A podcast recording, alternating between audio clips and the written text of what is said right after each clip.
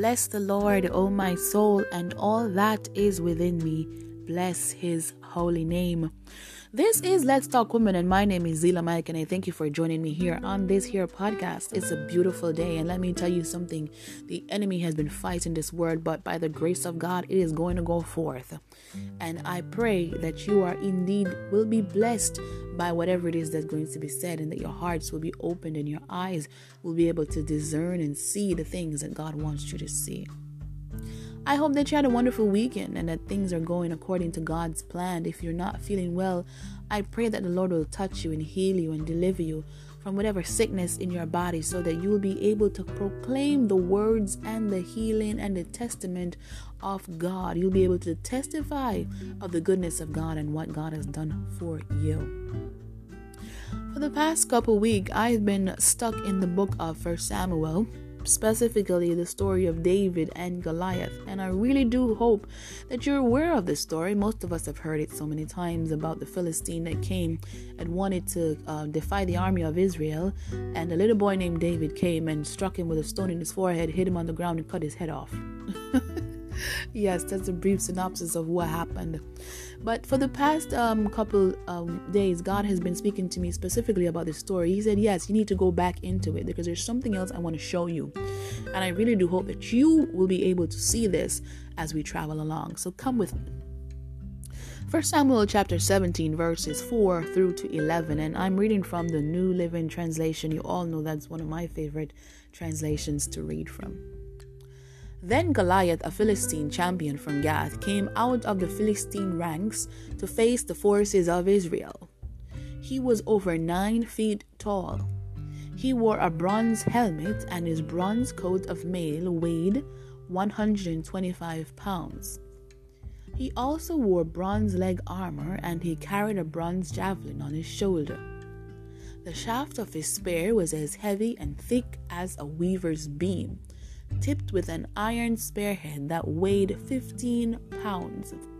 His armor bearer walked ahead of him, carrying a shield. Goliath stood and shouted a taunt across to the Israelites. Why are you all coming out to fight? He called. I am a Philistine champion, but you are only the servants of Saul. Choose one man to come down here and fight me. If he kills me, then we will be your slaves but if I kill him, you will be our slaves. I defy the armies of Israel today. Send me a man who will fight me. When Saul and the Israelites heard this, they were terrified and deeply shaken. It is important for us to understand that I won't be defeated because God has already won the battle. I really do hope that you'll be encouraged today. As we go into the Word of God, we understand that Goliath is referred to as a Philistine champion. That means that he has been in a lot of fights. in order for you to be named a champion, it could only tell me that you have been fighting a long time. And he was given a detailed description of what he looked like and what he wore. He was over nine feet tall. The Bible says he wore a bronze helmet, bronze coat, bronze leg armor, and carried a bronze javelin on his shoulders. I believe that Goliath was well prepared for this battle.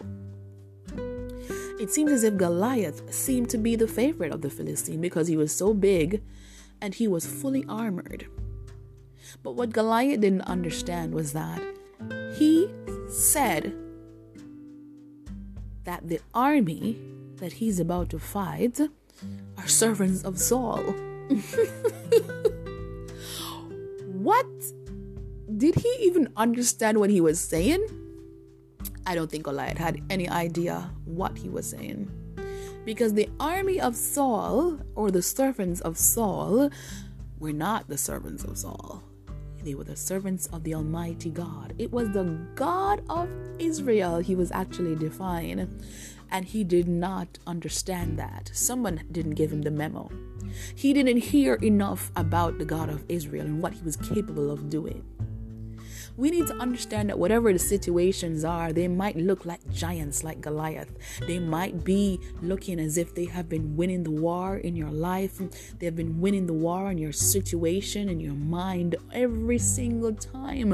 It seems as if that they are the champion of distress, that you have been faced with the champion of war, that you have been faced with the champion of strife. But today, I want to let strife know yes, we can describe you, we understand you look like. But what you don't understand that what you're going to go up against right now, which is the blood of Jesus Christ, is more powerful than your description. Whatever the situations look like for you in your life, my sister and my brother, the shaft, the spear, the bronze helmet, the, the, the whatever it is that they look like, the Bible says that the weapons form. Whatever the weapons are forming against you, you need to understand that the God of Israel, whom you serve, will fight for you. But Goliath was not thinking because he went ahead. He must have been given some authority, I think, by some government to be able to speak so boldly. He says to him, Choose one man to come down here and fight me. If he kills me, then we will be your slaves, but if I kill him, you will be our slaves. And he says, I defy the army as of Israel today. In other words, he was saying, I defy the God of the world today. Whoever is in your life defying the God of your life, we need to serve them notice. And the notice is, I won't be defeated whatever you're dealing with in your life, whatever devils, whatever enemies, whatever situations, whatever thoughts, whatever mindset that may seem to come and try to make a bargain with you, you need to look it in the eye and let it know that you won't be defeated. The Bible says here when Saul and the Israelites heard this, they were terrified and deeply shaken. Why?